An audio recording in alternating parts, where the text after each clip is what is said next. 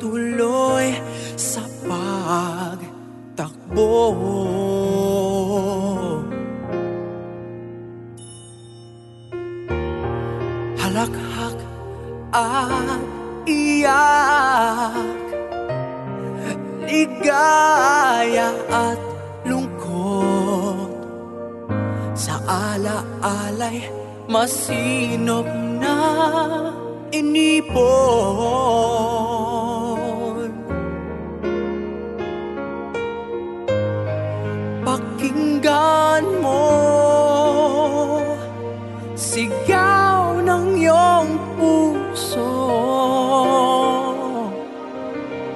Ang diwa ay hayaang maglakbay. Kwento ng pag-ibig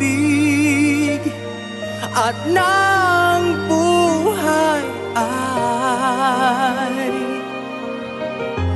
Yaman ng alaala sa buhay mong taglay Pamahiin. Mga paniniwalang iniwan sa atin ng mga sinauna nating mga ninuno. Ang sabi nila ay hindi masamang maniwala lalo na't wala namang mawawala sa iyo. Isa na namang kwento ng buhay, pag-ibig at pag-asa ang hatid sa inyo ng Barangay Love Stories na may kinalaman sa pamahiin. Ako po si Papa Dudut, ang inyong kakwentuhan dito sa Barangay Love Stories.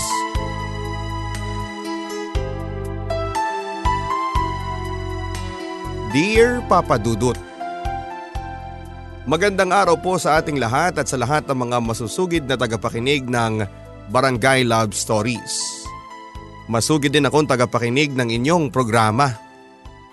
Pati ang mister ko ay gustong gusto niyang makinig kapag Barangay Love Stories na. Siguro kung wala pang malaking trahedyang naganap sa buhay ko ay hindi ko pa maibabahagi ang kwento ko sa programang ito papadudot. Tawagin niyo po ako sa pangalang Lenny. Palayaw ko lamang ito. Ako po ay tubong Peña Blanca. Nais ko rin pong ibahagi ang pinagdaanan ko sa buhay na siyang sumubok sa aking pagkatao.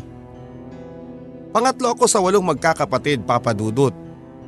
Epekto raw ito ng hindi pagkakaroon ng kuryente sa amin noon at walang mapaglibangan si mama at papa.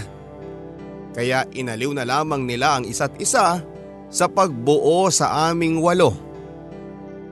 Lampara pa ang gamit naming pang ilaw noon, yung boteng nilalagyan ng gas na may mitya. Gamit namin yun sa pag-review ng mga aralin namin sa gabi at kinabukasan papadudod ay paniguradong nangingitim ang butas ng aming ilong. Noong bata pa lamang kami ay super stricto si Papa. Pero para daw ito sa aming ikakabuti. Sa tuwing umaga lalo na kapag may pasok sa eskwelahan ay dapat ay alerto kaming gumigising. Dahil kung hindi ay nakahanda ng mahiwagang long sweet ni Papa. Ito'y mahaba, matigas at matabang pamalong kahoy. At dahil sa kastriktuhan ni Papa ay sinikap naming pagbutihin ang aming pag-aaral. Laging paalala ng magulang namin na huwag muna kaming makikipagligawan dahil baka iyon pa ang maging dahilan ng hindi namin pagtatapos. Ano bang gusto ninyong maging trabaho? Trabaho sa bukid sa ilalim ng sikat ng araw?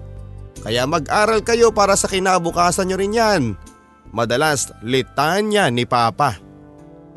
Ngunit noong nasa 4th year high school na ako ay nakilala ko ang unang lalaking nagpatibok ng puso ko. Siya si Elmer Papadudut. Buwan ng Oktubre noong manligaw siya sa akin. Makalipas ang isang buwan ay sinagot ko naman siya. Pero ang hindi ko sukat akalain ay panandalian lamang pala ang relasyon namin ni Elmer dahil kay Papa.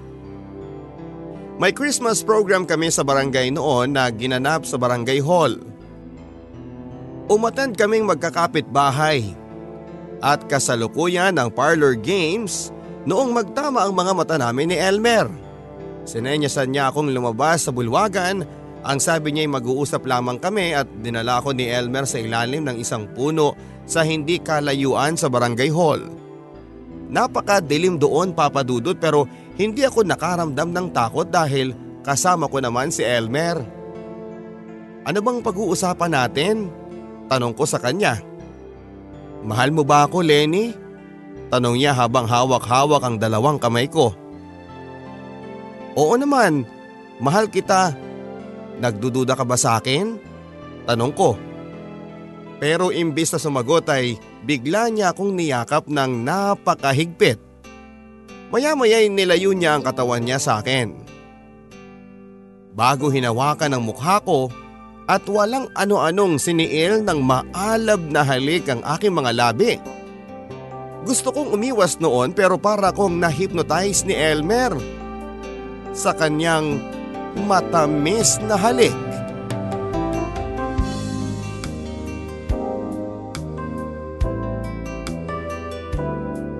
Naramdaman kong may iba pa siyang gustong mangyari sa mga sandaling iyon dahil sa haplos ng kanyang mga kamay.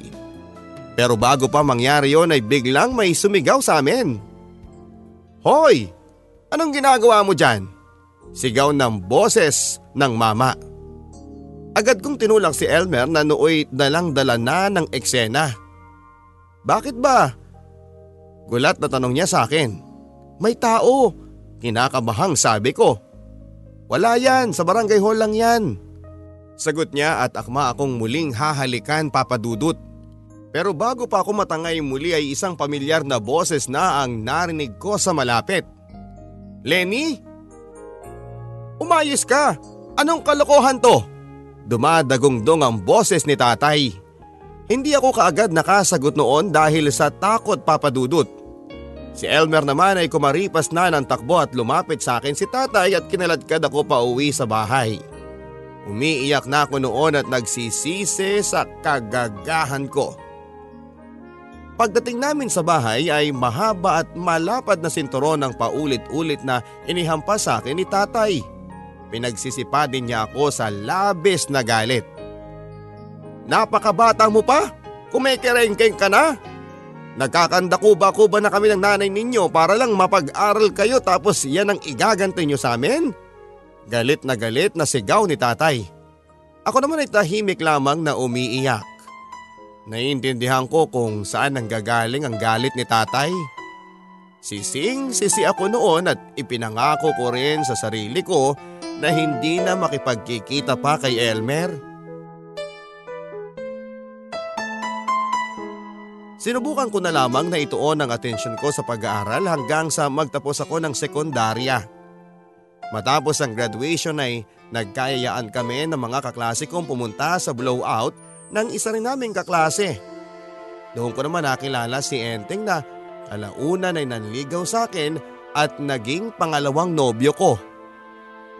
Isa ako sa mga mapalad na napiling mag-summer job sa munisipyo namin ng dalawampung araw after ng graduation namin.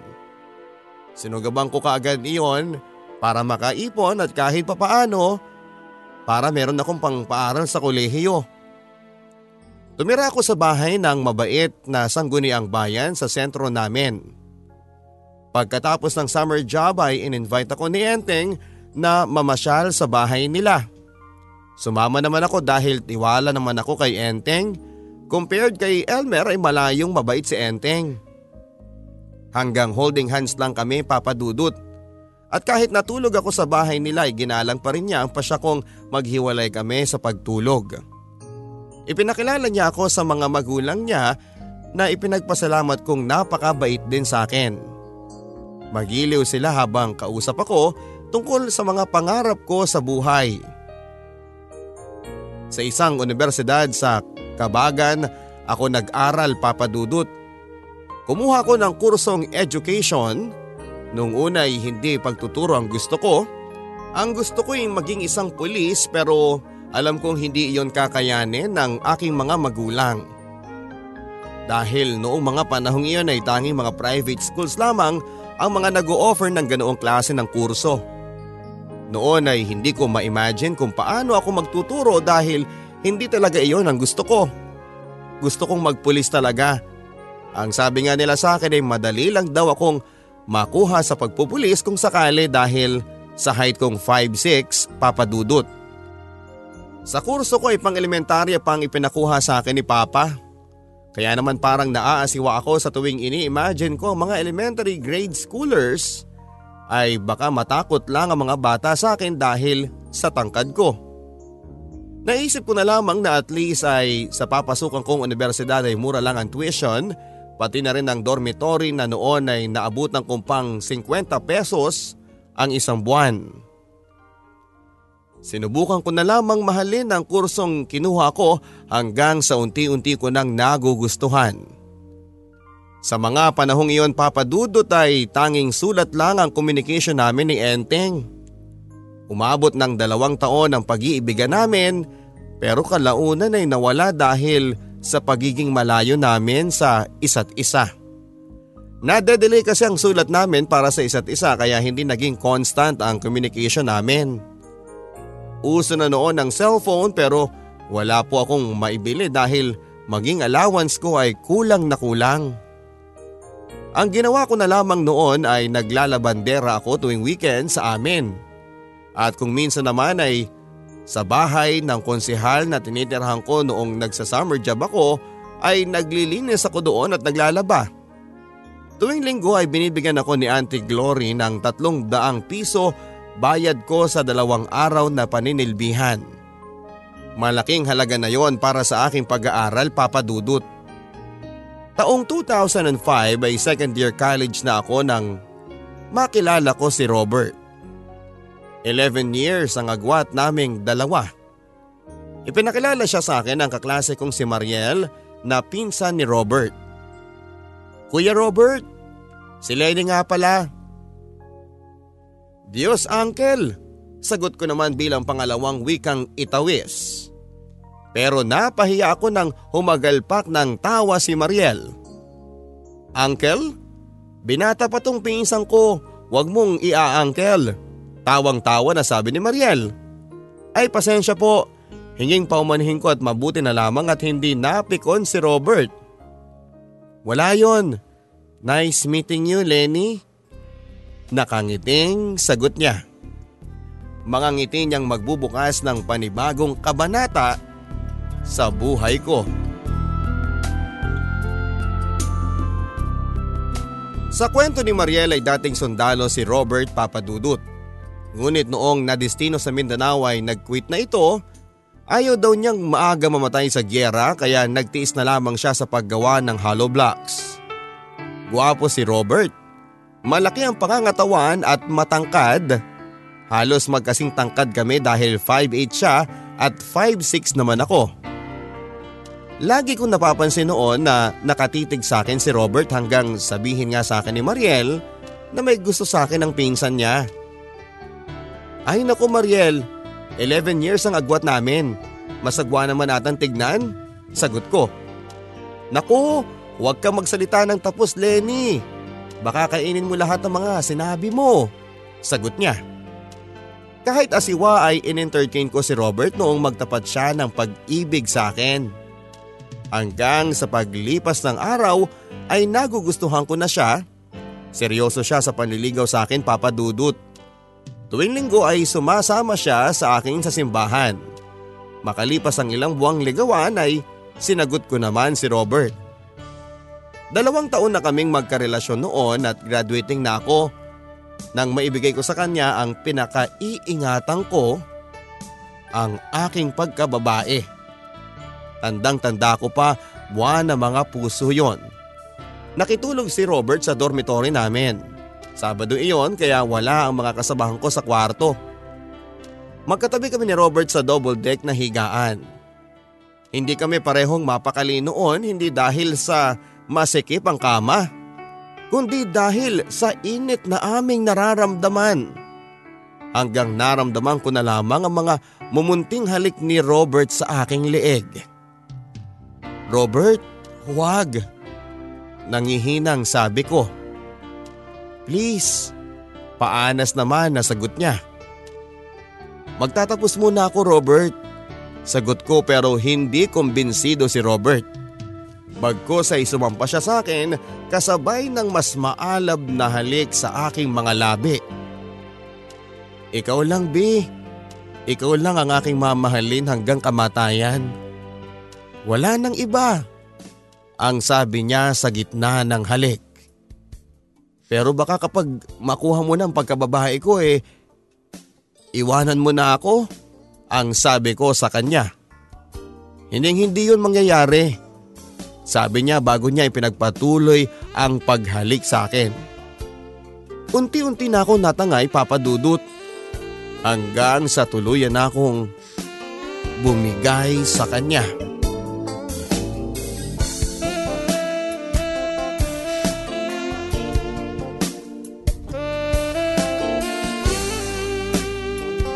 Kinaumagahan ay patagong umalis si Robert dahil bawal na bawal ang pagpapapasok ng outsider sa dormitory namin. Pagdating ng hapon ay nagsidatingan ang mga kasama ko sa dorm at napansin nila ang ilang kiss mark na iniwan sa akin ni Robert. Nagulat na lamang ako nung biglang dumating ang matron namin sa kwarto at galit na galit. Pinapalayas ako at wala akong nagawa noon dahil guilty ako sa paratang niyang nagpatulog ako ng ibang tao. Mabuti na lamang at talagang aalis na ako noon ng dorm dahil intern na namin. Sa Santa Maria, Isabela ako na-assign. Hanggang doon ay sinusundan pa rin ako ni Robert. Mas naging caring at concerned siya na boyfriend sa akin papadudot. Dahil may trabaho ay binibigyan niya ako ng allowance kaya hindi na ako masyadong nahihirapan sa mga gastusin. Isang bagay lang ang kinakatakutan ko noon yun ay ang mabuntis at hindi makapagtapos. Sayang ang pagod at hirap ko lalo na ng mga magulang ko. Mabuti na lamang at hindi nangyari ang kinakatakutan ko dahil nakatapos pa rin ako ng pag-aaral. Noong graduation ay naglakas loob akong ipakilala si Robert at aaminin na rin namin ang namamagitan sa amin. Wala nang nagawa ang mga magulang ko dahil tapos na ang lahat. Sinuportahan pa rin ako ni Robert hanggang sa pag-take ko ng LET o Licensure Examination for Teachers. Kabadong kabado ako noon. Naiirita ako ng sobrang ingay ng mga tricycle drivers na nakatambay sa may gate ng eskwelahan. Malapit kasi sa gate ang room kung saan ako nag exam at nataon pa na sa maliit na pintuan ng upuan ko kaya kitang kita ko ang mga nagchichismisang tricycle driver. Kaya hindi ako makapag-concentrate sa maisasagot ko. Inis na inis ako noon nang muling mapalingon na sa gawin nila ay nagulat ako nang makita ko si Robert na nakangiti sa akin. Akala ko ay namamalik mata lamang ako pero kahit noong kinusot ko na mga mata ko ay nandun pa rin si Robert. Nakangiti siya sa akin at binigyan pa ako ng ayos sign. Dahil doon ay naganahan ako sa pagsagot papadudot. Pagkatapos ng exam ay masaya akong sinalubong ni Robert. Niyaya niya ako magpunta sa bahay ng tita niya, hindi kalayuan sa eskwelahan kaya nilakad na lang namin. Huwag kang mag-alala, maipapasa mo yun, sabi niya sa akin sa bayakbay. Marahil ay nababasa niya ang pag-aalala ko. Magdilang anghel ka sana, B. Sagot ko. Makalipas ang tatlong buwan ay lumabas na nga ang resulta ng exam. At isa ko sa mga pinalad na makapasa papadudot. Masayang masaya ako noon lalo na ang mga magulang ko dahil sa wakas ay naabot ko na ang mga pangarap ko. Sabi ko sa iyo eh makakapasa ka. Ikaw pa ang sabi sa akin ni Robert noon. Oo nga, Lucky charm ata kita eh. Sagot ko bago siya binigyan ng mahigpit na yakap. Masayang masaya ako noon papadudot at wala na akong mahihiling pa. Naabot ko na ang mga pangarap ko, kasama ko pa ang taong pinakamamahal ko.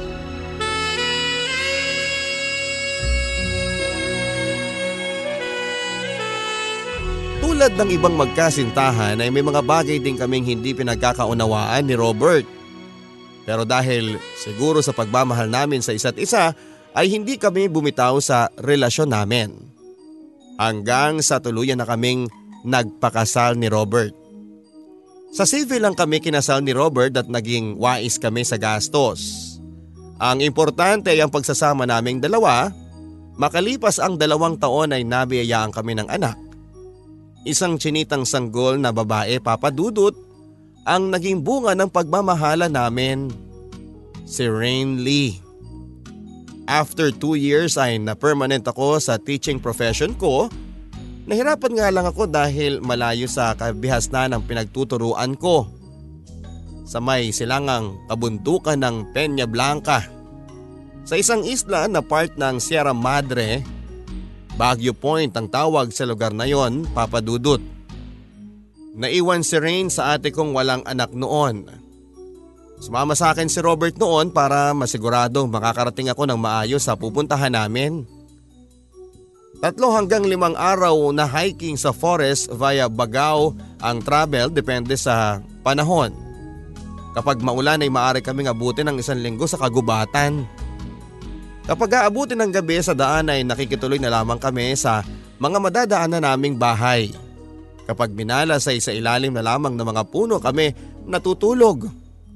Pangalawang punta na namin ni Robert noong madatnang kami ng ulan sa daanan. Basang basa kami noon kahit nakakapote kami. Pati ang mga dala naming damit ay basa na rin dahil tumagos ang tubig sa backpack namin. Kahit pa nakabalot ito ng cellophane. Mabuti na lamang at may nagawang silungan ng ibang travelers malapit sa ilog na dadaanan namin. Pansamantala muna kaming nanatili doon dahil hindi kami makatawid sa ilog. Gutom, pagod at lamig ang tinitiis namin ng asawa ko. May dala kaming noodles at dilata noon ngunit wala kaming lutuan. Wala kaming choice kundi ang gumawa ng improvised na lutuan Ginamit naming parang kasirola ang lata ng sardinas. Ang laman nito ay nilagay ni Robert sa dahon ng saging. Doon namin niluto ang noodles at kanin. Kakaunti iyon pero malaking tulong na para may tawid namin ang gutom. Mahaba-haba pa ang lalakbayin namin ni Robert pagbaba ng tubig. Matapos namin kumain ay natulog na lamang kami ni Robert sa may dahon ng saging. Ang ilan sa mga damit namin ay naipatuyo ko para makapagpalit kami. Magkayakap kaming natulog ni Robert noon, Papa Dudut. At kahit papaano ay kampante ako noon dahil nasa tabi ko ang asawa ko. At alam kong hindi niya ako pababayaan.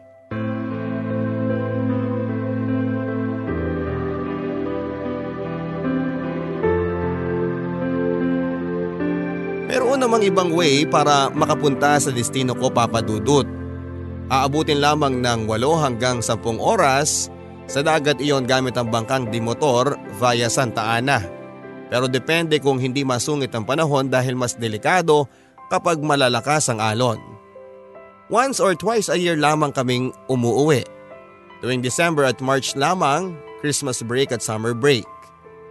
Sobrang hirap ang tiniis at dinanas ko kasama ang mister ko para lamang kumita ng pera na kung tutuusin ay kulang na kulang sa lahat ng hirap namin.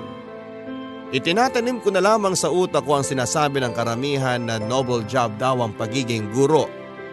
Matatawag daw kaming mga, mga bayani. Walang signal ng cellphone sa lugar na iyon papadudod kaya sobrang namimiss namin ng asawa ko ang aming anak. Wala namang kaming magawa noon kundi ang maghintay ng summer break bago makauwi. Ang masaya lang ay sa pinagtatrabahuhan ko ay nakakatikim kami ng fresh na pagkain, isda galing sa dagat at kung minsan ay bigay ng mga estudyante naming karne ng baboy, baboy ramo o usa. Marami ding gulay at prutas doon at talaga namang napaka-presko ng hangin. Wala kang maririnig na ingay ng trapiko o kung anumang hindi ka nais-nais na bagay. Na-enjoy ko naman dahil marami akong naging kaibigan sa lugar na yon. Bukod sa mga co-teachers ko ay naging malapit din kami sa mga parent ng mga bata ng skwelahan.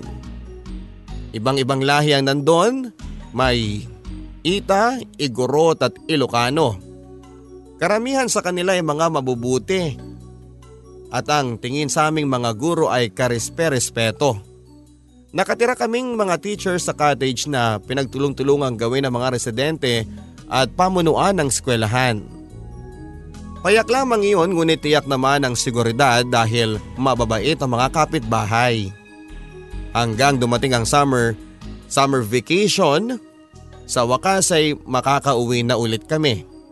Makikita na namin ang aming anak, apan na buwan na rin hindi nakasama namin ang aming baby pero maulan pa rin sa kagubatan. Napapasubsob kami sa putik at natatanggalan ng mga kuko sa paa kaya naman nagdudugo. Mangiyak-ngiyak ako noon pero iniisip ko na lamang na konting sakripisyo lamang yon.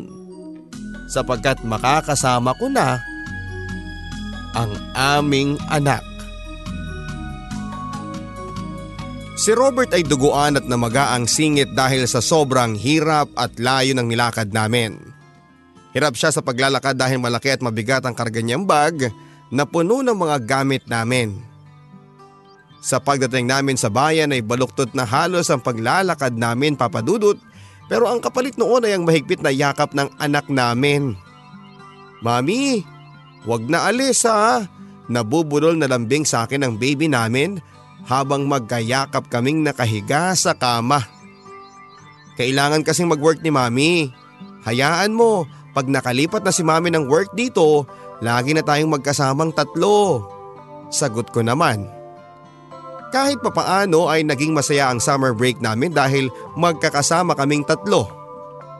Nagkaproblema nga lang noong pasukan na dahil nagka-UTI naman ako at naapektuhan ang kidney ko. Nagkaroon ng sakit sa bato. Mahihirapan ako papadudot na maglakad pabalik sa destino ko. Takot naman akong mamangka dahil muntik nang tumaob ang bangkang sinasakyan namin noon dahil sa lakas ng alon. Hindi ko rin makakasama ang asawa ko dahil mag-aaral na ang anak namin at kailangan niyang masubaybayan. Gusto kong mag-leave na lang sana noon pero nagpapakitang gilas pa lamang ako sa heads noon baka sakaling ilipat ako sa patag. Paano kung lumalayan? Ang sabi ng doktor, may risk na pumutok ang kidney mo. Nagala lang sabi ng mister ko. Eh hindi naman siguro. Dala ko naman lahat ng gamot na kailangan ko eh. Sagot ko. Eh kung sumama na lang kaya ulit ako sa'yo, mas kampante akong safe ka kapag kasama kita. Aniya. Kailangan ng masubaybayan ni baby sa pag-aaral niya. Kaya dumito ka na, B. Kaya ko na yun. Nakaya ko nga ng isang taon, hindi ba? Sanay na ako at saka kasama ko naman ang mga co-teachers ko, hindi ba? Sagot ko at nalungkot siya noon kaya sinuyo-suyo ko pa. After two months kapag may bangka, uuwi ako, promise. Ang sabi ko. Wala nang magawa noon si Robert kundi sumang-ayon. Ang sabi niya ay babalik na lamang siya sa paggawa ng hollow blocks para makatulong sa mga gastusin. Pumayag na lamang ako para wala nang masabi. Bumaba kasi ang self-confidence ng asawa ko mula noong ako na lamang ang kumikita para sa pamilya. Bago sumapit ang araw ng pagalis namin ay katakot-takot na habilin ng pabao ng asawa ko, Papa Dudut. Sige basta mag-ingat ka dun ha.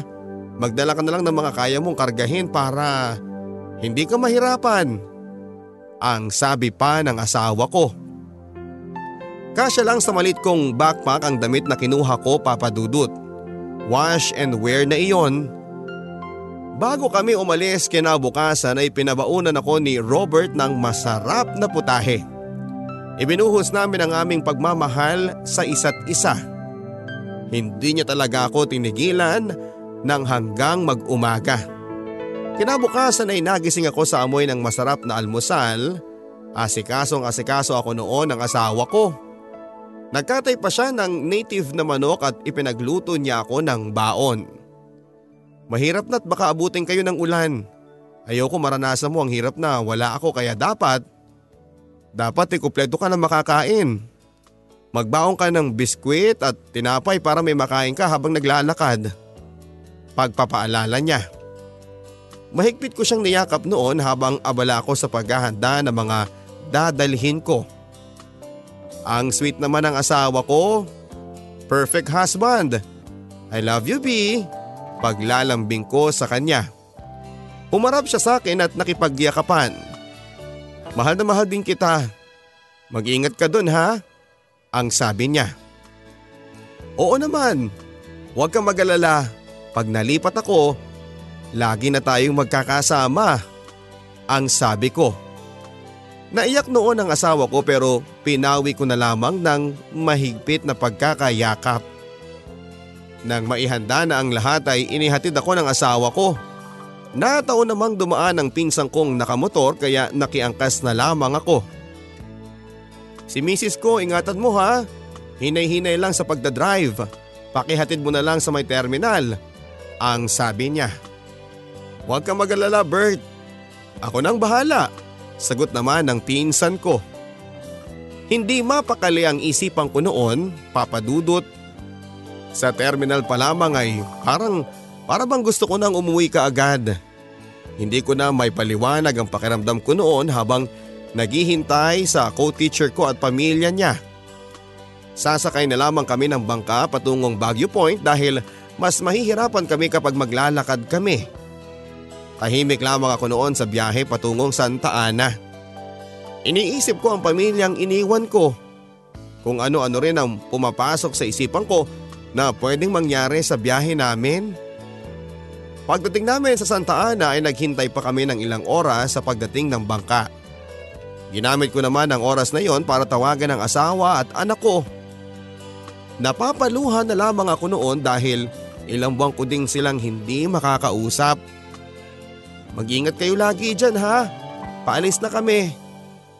Mahal na mahal ko kayo. Ang sabi ko. Mahal na mahal din kita. Mahal ka namin ng anak mo. Sagot naman ng asawa ko. Umalis kami ng hating gabi sa Santa Ana, Papadudut. Nakarating kami ng alas 12 ng tanghali sa Baguio Point. Dalawang linggo pa lamang ako noon sa Baguio Point ay miss na miss ko na ang pamilya ko. Kaya naman pagdating ng gabi ay madalas ko silang napapanaginipan pero pero isang gabi ay masamang panaginip ang dumalaw sa akin. Sabado yon ang alas 12 ng madaling araw. Napanaginipan kong nasa gasaan ng anak namin ang bus na maaga niyang kinamatay. Bigla akong napabangon noon at napaiyak papadudot. Hindi, panaginip lang to pag-aalo ko sa sarili ko noon. Agad akong uminom ng tubig at nagdasal. O Diyos ko po, bakit ganon? Huwag niyo pong ipahintulot na ganon ang mangyari sa anak ko. Gabayan niyo po kami, Panginoon. Sambit ko habang umiiyak.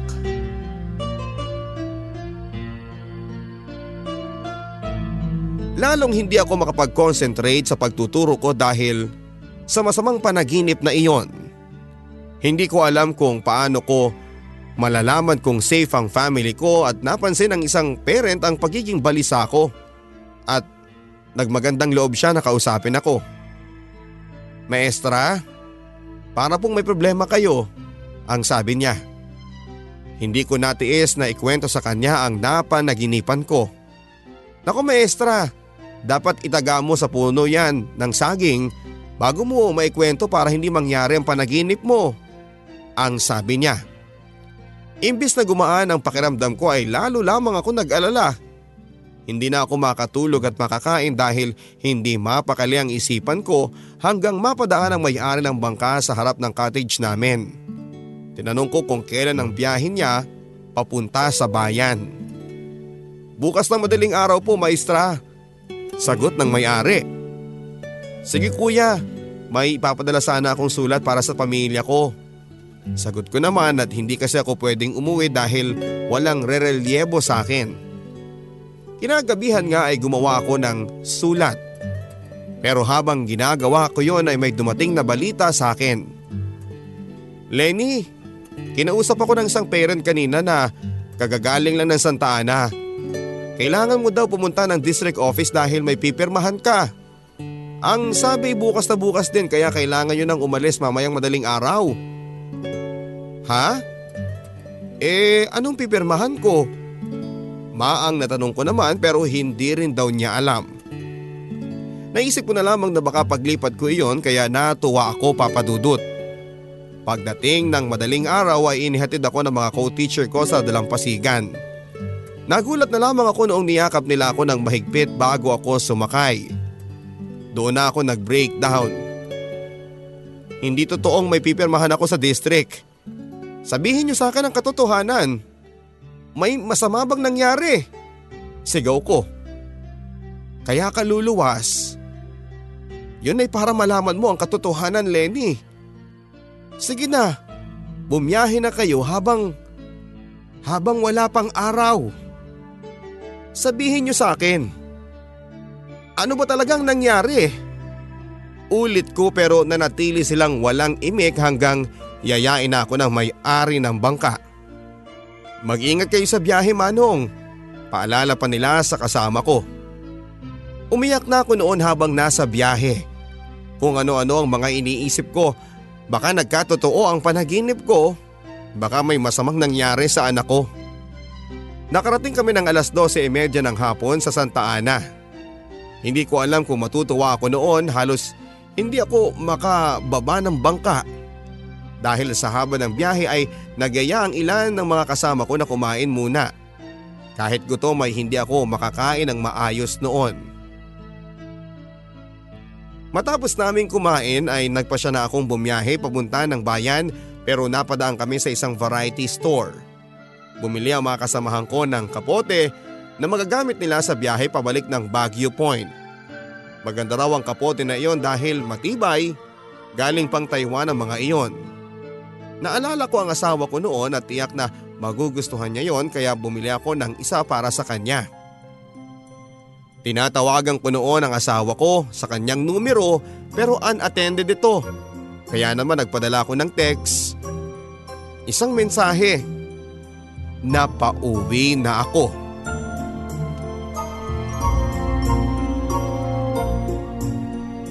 Apat na oras din ang biyahe papadudot at pagod na pagod na ako noon pero excited na akong makita ang anak at ang asawa ko. Ipagpabukas na lamang daw ang pagpunta sa district dahil kapos na sa oras. Bumaba ako sa van sa tapat ng isang mall at doon ay sumakay ng tricycle papunta ng terminal pa uwi sa barangay namin. Pagbaba ko pa lamang ng tricycle ay pinagtitinginan ako ng mga tricycle driver. Halos lahat ay kakilala ko at hindi lamang ako makapag-usisa noon dahil sa pagod kaya sumakay na lamang ako. Pili kong kinakalma ang sarili ko noon papadudot. Sinabi ko sa sarili kong walang masamang nangyari. Ang dahilan ng pag-uwi ko ay dahil may pipirmahan ako sa district. Malapit na ako sa kanto kung saan ay bababa ako nang mapansin ko nakatingin sa akin gamit ang side mirror ang driver Nasa bandang likuran niya ako noon pero hindi ko na lamang pinansin. Tumingin na lamang ako sa hulihan, doon ko naman nakita ang pinsan ko nakasunod sa amin. Kasama niyang isa ko pang pinsan at may karga-karga silang karton ng Tetra Pak juice at mga biskwit. Nang makababa ako ay pinara ko sila. Aanhin niyo yan? Tanong ko. Ah eh, sumunod ka na lamang ate. Ang sabi nila. Doon naman ay ipinagpatuloy ko na lamang ang paglalakad papasok sa kanto namin. Pero bago ako makarating ay namataan ko ang kapatid kong nakascooter para sunduin ako. Tara na! Ang sabi niya nang malapitan niya ako. Nasaan si Robert? Bakit ikaw ang sumundo sa akin? Sabi ko pero hindi siya sumagot. Sumakay na lamang ako dahil gusto ko ring makapagpahinga na. Pagdating sa harap ng bahay namin ay nadatnang kong napakaraming tao. may nakita rin akong tarpaulin ng isang funeral service. Kuya, anong nangyari? Bakit napakaraming tao? Naiiyak na tanong ko. Pati si kuya ay lumuluha na rin. Wala na siya. Wala na si Robert. Hindi totoo yan. Hindi totoo yan. Ang sabi ko pero nakumpirma ko ang balita niya nang nasa tapat na kami ng bungara ng aming bahay. May mga nakasabit na tarpaulin doon, litrato ni Robert ang naroon. Hindi ako makakilos noon sa kinakatayuan ko. Nabitawan ko ang hawak kong kapote na nakalagay sa plastic bag. Pasalubong ko sana yon sa asawa ko pero pero wala na pala siya. Hindi ako makahakbang noon papasok ng bahay. Hanggang sa niyakap ako ng mga kapatid ko. Doon ako nagwala at hindi ko matanggap ang mga nangyari. Pumasok na tayo sa loob. Hinihintay ka na ng asawa mo. Alalay sa akin ng isa sa mga kapatid ko. Mabibigat ang mga paakong humahakbang papunta sa loob ng bahay. Nang makita ko na ang puting kabaong ni Robert ay halos mawala na ako ng ulirat. Kahit hirap ay lumapit ako sa kabaong. Umahagulhol na niyakap ko ito habang nakatingin sa asawa kong nakabalot ng puting tela ang ulo niya. B, ano ka ba? Ano bang nangyari sa iyo? Bakit hindi mo ko hinintay? Bakit ka nang iwan? Di ba sabi ko, kapag nalipat na ako ng trabaho, lagi na tayong magkakasama. Ang daya-daya mo naman. Paano na kami ng anak mo ngayon? Humahagulhol na sabi ko. Naramdaman kong may yumakap sa akin noon. Paglingon ko ay nakita ko ang luhaan din na anak ko. Mami, wala na po si daddy. Iniwan na niya po tayo. Ang sabi niya habang nahabag ako sa anak ko kaya agad ko siyang niyakap ng napakahigpit. Huwag ka nang umiyak anak. Andito na si mami. Hindi ka na nag-iisa anak. Magkakasama na tayo. Sagot ko pero pati ako ay hindi na rin matigil pa sa pag-iyak.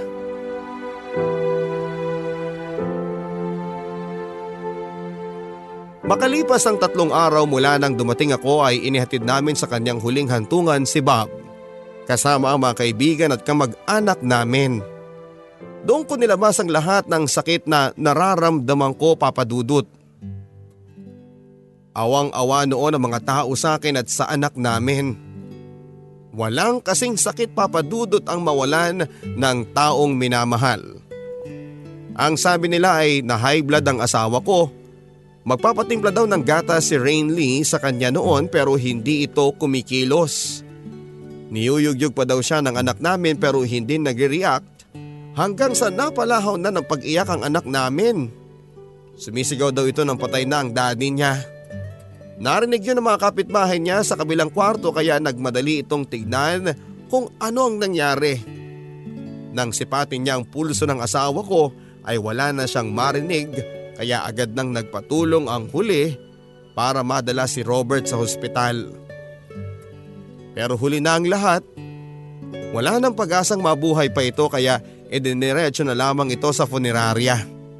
Wala akong kaalam-alam na may risk pala ang kalusugan ng asawa ko dahil hindi naman ito nagsasabi. May mga pagkakataon lang noon na nahahalata ko siyang may dinaramdam pero ang sabi niya ay pagod lamang daw. At kahit na pilitin ko siyang magpatingin sa health center ay umaayaw naman siya. Ilang buwan matapos ang libing ni Robert ay inasikaso ko na ang papers ko para mailipat ako ng destino. Maswerte naman akong nailipat ng school at sinuwerte pa na home base. Masayang masaya ako noon dahil makakasama ko na ang anak ko at may konting pangihinaya nga lang dahil dahil wala na si Robert papadudot na Kasama kong nangangarap noon na sana ay mailipat na ako. Ipinagpapasa Diyos ko na lamang ang mga pangyayari. Hindi lang maiwasan talaga ang mga dumarating na problemang kinakaharap ko dahil iba pa rin kapag kasama mo ang taong mahal mo. Sana'y makayanan ko ang lahat ng mga ito nang wala na siya. Kasama ko naman ang anak ko na siyang lakas ko. Lubos ang pasasalamat ko sa Diyos, sa aking pamilya at pamilya ng mister ko dahil sa suportang ibinibigay nila sa aming mag-ina. Sa aming Papa Robert kung lagi tayong magkatabing masayang nakikinig noon sa Barangay Love Stories. Ngayon ay hindi ko pa rin maiwasang umiiyak dahil talaga namang sa isang iglap lang ay nawasak ang pangarap natin sa buhay. Wala na akong kayakap at kasamang namnamin ang sarap ng buhay na ipinagkaloob ng Diyos sa atin. Kung nasaan ka man ngayon, B, kapiling mo na ang ating dakilang lumikha ay alam naming kabilang ka sa mga anghel na sumusubaybay sa amin. Ang tanging alaala mong naiwan ang lagi naming inaalala sa aming isipan. Laging nandito ka sa aming mga puso. Mahal na mahal kita, B. Mahal na mahal ka ng lahat ng mga pamilyang iniwan mo. Hanggang dito na lamang po, Papa Dudut. Sana'y nakapagbigay ako ng inspirasyon at sana'y may aral po kayong nakuha sa mundo ng buhay at pag-ibig ko. Salamat sa inyo, Papa Dudut, sa pagbabahagi ng kwentong ng kwentong ito. God bless and more power to your program and to your station. Muli maraming salamat po at pagpalain nawa kayo ng Diyos. Nagmamahal ang inyong kabarangay, Lenny.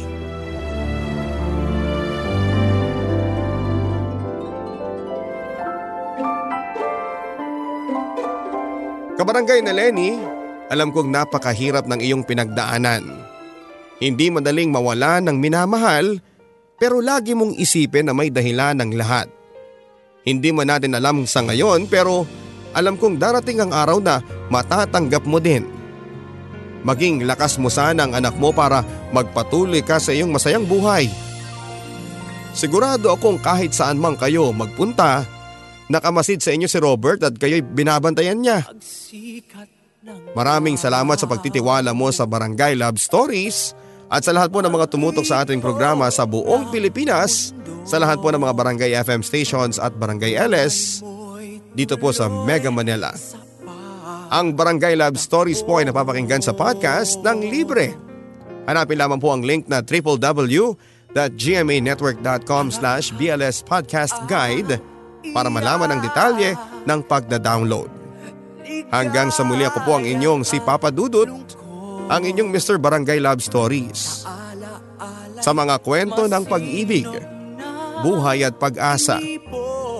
Dito sa Barangay Love Stories, number one nationwide pa. Pakinggan mo Sigaw ng iyong puso diwa ay hayaang maglakbay. Kwento ng pag-ibig at ng buhay ay Yaman ng alaala sa buhay mong taglay kwento ng pag-ibig, kwento ng pag-asa at mga kwento ng buhay dito sa Barangay Love Stories. Love Stories. Love Stories.